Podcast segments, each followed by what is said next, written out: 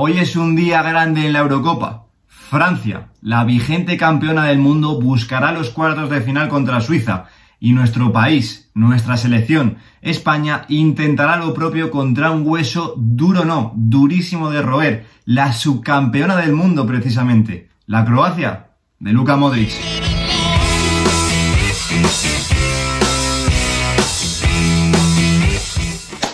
Muy buenos días chicos, como siempre digo, bienvenidos un día más al canal.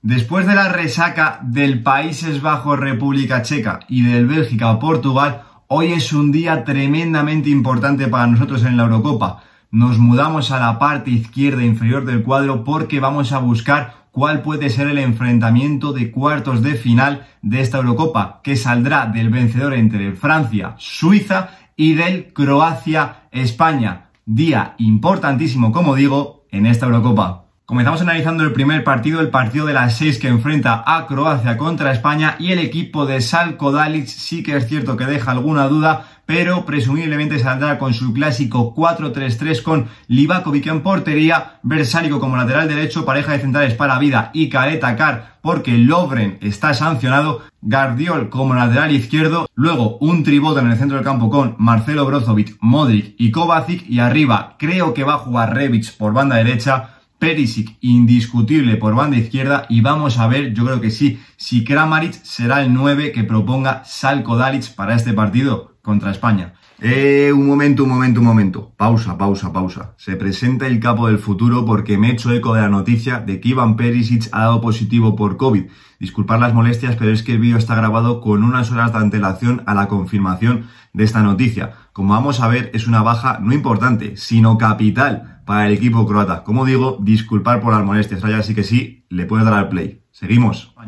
Y por parte del equipo español, el equipo que dirige Luis Enrique, saldrá también con su clásico 4-3-3, con Unai Simón en portería. Creo que volverá a apostar en el lateral derecho por Marcos Llorente y podría dibujar una pareja de centrales con Azpilicueta y Laporte. Esto es una apuesta personal, lateral izquierdo para Jordi Alba. Luego en el centro del campo repetirá ese Busquets, Coque, Pedri que en el último partido le funcionó bastante bien. Y luego creo que también va a repetir trío atacante con Sarabia por derecha, Gerard Moreno por izquierda y Morata como punta de lanza. Ya analizando un poco más lo que puede ser el desarrollo del partido, pues bueno, vamos a comenzar analizando cómo puede jugar en fase ofensiva Croacia. Es un equipo que se atasca un poquito en salida de balón porque ninguno de los cuatro atrás tiene una salida de balón, como digo, bastante prodigiosa y sobre todo Marcelo Brozovic y Modric tienen que bajar muchísimo a los centrales a recoger el balón para poder trasladarlo adelante, por lo cual tienen que recorrer muchísimos metros. Versálico sí que es cierto que genera una cierta simetría cogiendo altura. Guardiol, que su posición natural es como central, está actuando como lateral izquierdo, no se prodiga tanto en ataque porque es un futbolista que le estamos viendo ciertas carencias a nivel ofensivo. Se genera esa simetría con Iván Perisic, que es un futbolista tremendamente importante en fase ofensiva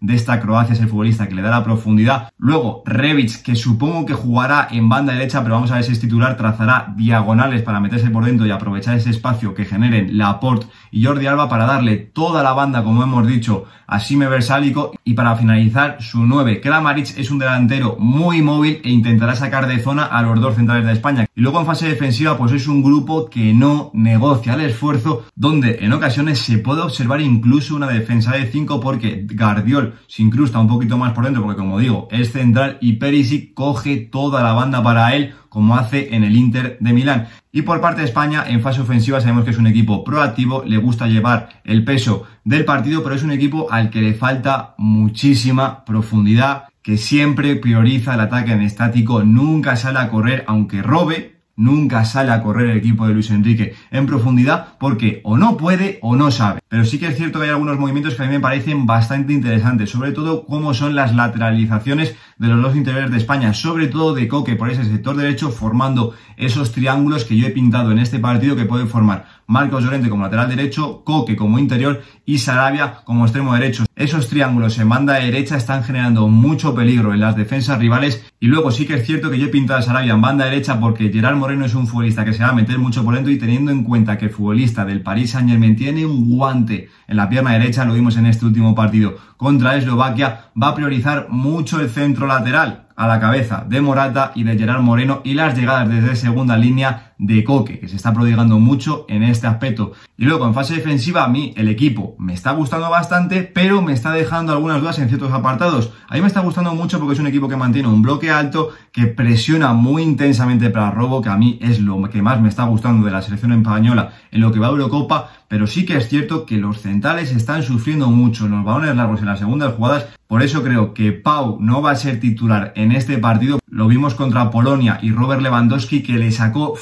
en todas y cada una de las jugadas y nos están haciendo mucho daño, ojo, en ese espacio entre defensa central y pivote. Y teniendo a Kramaric, que es un futbolista que recibe mucho entre líneas, tenemos que estar muy atentos porque en ese espacio nos están generando muchísimo daño. Y ya para terminar, ¿cuáles pueden ser los jugadores clave del encuentro? Pues yo, por parte de Croacia, me voy a quedar con Lukita Modric y con Iván Perisic porque creo que es la asociación que más garantías le está dando a esta Croacia. Luka Modric sí que es cierto que llega con la gasolina justa, pero sí que es cierto que es el futbolista que organiza todo el equipo en fase ofensiva, que tiene más libertad que en el Real Madrid, por ejemplo, porque está con las espaldas bien cubiertas con Brozovic y con Kovacic, pero sí que es cierto que como hemos dicho es un futbolista que tiene que bajar mucho a recibir el balón para sacarlo jugado y tiene que recorrer muchos metros para llevarlo a la rival. Y como digo, con esa gasolina justa, pues vamos a ver cómo llega Luka Modric a este partido, pero teniendo en cuenta el futbolista que es y la experiencia que tiene, ese marcaje directo que pueda sufrir Pedri le va a hacer muchísimo daño a España. Y luego Iván Perisic para mí es el futbolista que más entonado está de Croacia en fase ofensiva, le está dando muchísima profundidad al equipo, muchísimo uno contra uno, disparo, gol, pero que luego además es un futbolista que no negocia para nada el esfuerzo defensivo. Dobla lateral con Guardiol y vamos a ver ese enfrentamiento uno contra uno muy interesante que se pueda dibujar entre Iván Perisic y Marcos Llorente en esa banda izquierda derecha según como se mire de Croacia y de España. Y por parte del equipo español yo me voy a quedar con Coque y con Pablo Sarabia, sorprendentemente. Me voy a quedar con Coque porque para mí ha sido el mejor futbolista de España en la fase de grupos. Es un futbolista que está teniendo mucha influencia en las dos áreas. Le estamos viendo sobre todo que está llegando muchísimo desde segunda línea a esos centros laterales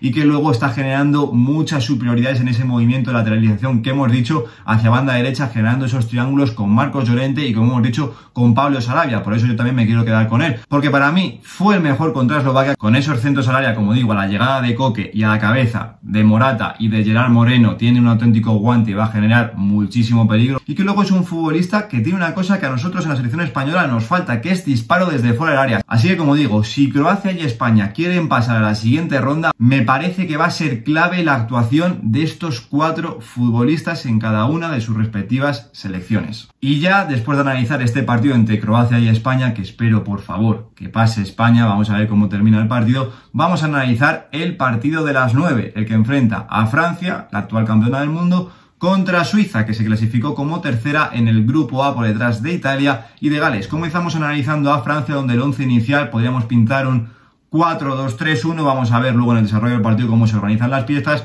con Lloris en portería, Cundé como lateral derecho, yo creo que por delante de Pavard, pareja de centrales para Barani Kimpembe, lateral izquierdo para Lucas Hernández, sobre todo después de la lesión de Digne, no creo que volvamos a ver a Rabiot en ese centro del campo. Luego un doble pivote formado por Kanté y Rabiot, seguramente, aunque vamos a ver si no vemos a Toliso. Luego por delante un poquito más liberado Paul Pogba y arriba, por un costado, Antoine Grisman, por el otro, Kylian Mbappé y como 9, Karim Benzema. Y por parte de Suiza podremos ver un 3-5-2 con Sommer en portería, trío de centrales para El Bedi, Akanji y Ricardo Rodríguez. Luego, carrilero derecho para Whitmer, aunque tengo la duda si puede entrar en ese carril en Babu. El carrilero izquierdo será para Zuber. Luego un doble pivote formado por Freuler y Saka. Media punta para Serdan Sakiri y arriba Seferovic y Brel en bolo. ¿Qué podemos esperar del encuentro entre estas dos selecciones? Pues bueno, analizando primero a Francia en fase ofensiva, es un equipo que sí que es cierto que prefiere atacar en transiciones rápidas, es un equipo que no se siente demasiado cómodo cuando tiene que llevar muchísimo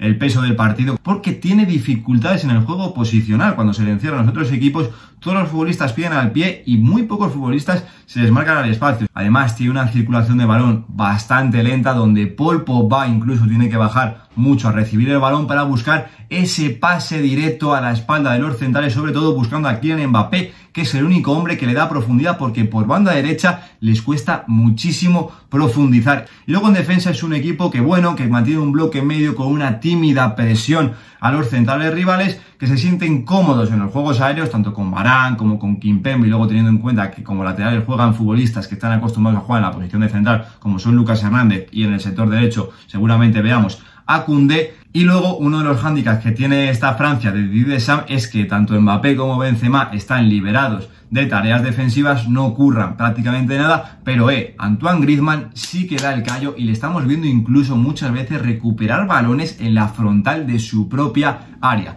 Y luego por parte de Suiza, pues vamos a ver que enfrentándose contra Francia, que es la campeona del mundo, seguramente veamos un equipo mucho más reactivo que no quiera llevar el peso ofensivo del partido, que sobre todo va a ganar profundidad por esa banda izquierda con Zuber, que lleva ya tres asistencias en el torneo y que va a ser muy importante en esa profundización, como digo, por banda izquierda y luego buscarán muchísimo el desmarca de espacio de Brel, Donald en Bolo. Esos son los argumentos a los que se tiene que agarrar Suiza en fase ofensiva. Y luego en defensa seguramente sea un equipo que mantenga un bloque bajo, que repliegue muy intensamente para cubrirse y guardarse atrás. Y luego sí que es cierto que para mí los centrales son un poco tiernos y teniendo en cuenta que tienen tres animalitos enfrente como son Mbappé, Benzema y Griezmann enfrentándose uno contra uno a todos ellos, pues va a ser muy importante las ayudas que tengan que hacer Fleurer y Saka en el centro del campo y Widmer y Zuber como carreros, por lo cual los argumentos ofensivos y cómo pueda salir a la contra Suiza va a quedar todo dependiendo a las figuras de Serdan Sakiri, Seferovic y Brel Donald en bolo. Y ya para finalizar, ¿cuáles pueden ser los futbolistas clave del partido que decanten el encuentro para uno u otro lado? Pues yo con Francia me voy a quedar con Paul Pogba y con Kylian Mbappé. Me voy a quedar con Popa porque estamos viendo que cuando va con la selección es un futbolista que se transforma y para mí está siendo el mejor futbolista de Francia en lo que va de torneo. Y luego me quiero quedar con él sobre todo porque está siendo el único futbolista que consigue conectar con los de arriba ni los laterales, ni los centrales, ni N'Golo Kanté, ni Adrien Rabiot están consiguiendo filtrar buenos pases por dentro para que reciban Karim Benzema, Kylian Mbappé y Antoine Griezmann. Solo Paul Pogba con esas diagonales a Kylian Mbappé y con esas recepciones cuando consigue conectar en corto con Antoine Griezmann y con Karim Benzema, pues estamos viendo que es el único futbolista que consigue conectar con los de arriba. Por eso creo que su actuación va a ser primordial en el centro del campo de la selección francesa. Y luego con Kylian Mbappé, pues bueno, sí que es cierto que es un futbolista que todavía no ha marcado, que estamos viendo un poco frío, un poco desentonado en este inicio de Eurocopa, pero sí que es cierto que es el único futbolista que le da profundidad a la selección francesa y teniendo en cuenta que enfrente va a tener un equipo que se encierre mucho, como es la selección suiza, la profundidad que le pueda dar Kylian Mbappé para mí va a ser tremendamente importante y que además va a atacar la zona más débil de Suiza, que es ese carril derecho que tienen con Widmer, que para mí, como digo, es la parte más débil de la selección de Suiza. Y por parte de los suizos yo me voy a quedar, como no, con Serdan Sakiri y con Brel Donald Embolo. Serdan Sakiri, que al igual que Paul Popa, es un futbolista que se transforma cuando va con la selección, que es un futbolista que en esa posición de medio centro ofensivo de media punta va a ser muy importante en las recepciones a las espaldas de Engolo Kanté y de Adrien Rabiot y que puede aprovechar mucho los desmarques en ruptura de Brel Doran en Bolo. Y lo que digo, recibiendo entre líneas va a hacer dudar tanto a los centrales como a los mediocentros, porque Varane y Kimpembe van a estar bien fijados por los dos delanteros de Suiza, por Embolo y por Seferovic. Y ahí, en esa posición entre líneas donde reciba Serdan Sakiri, como digo, creo que puede hacer mucho no, muchísimo daño. Y luego, como digo, esa asociación que pueda crear con en bolo, que va a ser de los pocos argumentos ofensivos que va a tener Suiza cuando pueda salir a la contra. Y es un futbolista que en esa labor de dar oxígeno al equipo con sus desmarques de ruptura, donde va a exigir muchísimo a Barani Kimpembe, va a ser muy, muy, muy importante. Así que como digo, Francia, presumiblemente en este partido, es el claro favorito, pero si Suiza quiere hacer historia y pasar a los cuartos de final, yo creo que la actuación que puedan firmar Serdan Sakiri y Brel Donald en bolo va a ser primordial. Aquí se queda mi análisis sobre los dos partidos que venimos a analizar en esta jornada, como hemos dicho, los que enfrentan a Croacia con España y a Francia con Suiza. Ojalá podamos pasar y que, como jugamos a las 6, podamos ver el partido de las 9 entre Francia y Suiza tranquilamente sentados en el sofá esperando rival para cuartos. Pero primero, como digo, tenemos que jugar nuestro partido y tenemos que conseguir ganar a un hueso duro, no, durísimo de roer. La Croacia de Luka Modric que no nos lo va a poner nada, nada, nada fácil. Yo por mi parte nada más, nos vemos mañana en un nuevo vídeo en el que analizaremos los dos últimos partidos de esta ronda de octavos de final que enfrentarán a Suecia con Ucrania y el que enfrentará a Inglaterra con Alemania. Duelo clásico del fútbol europeo. Yo lo dejo aquí. Un saludo.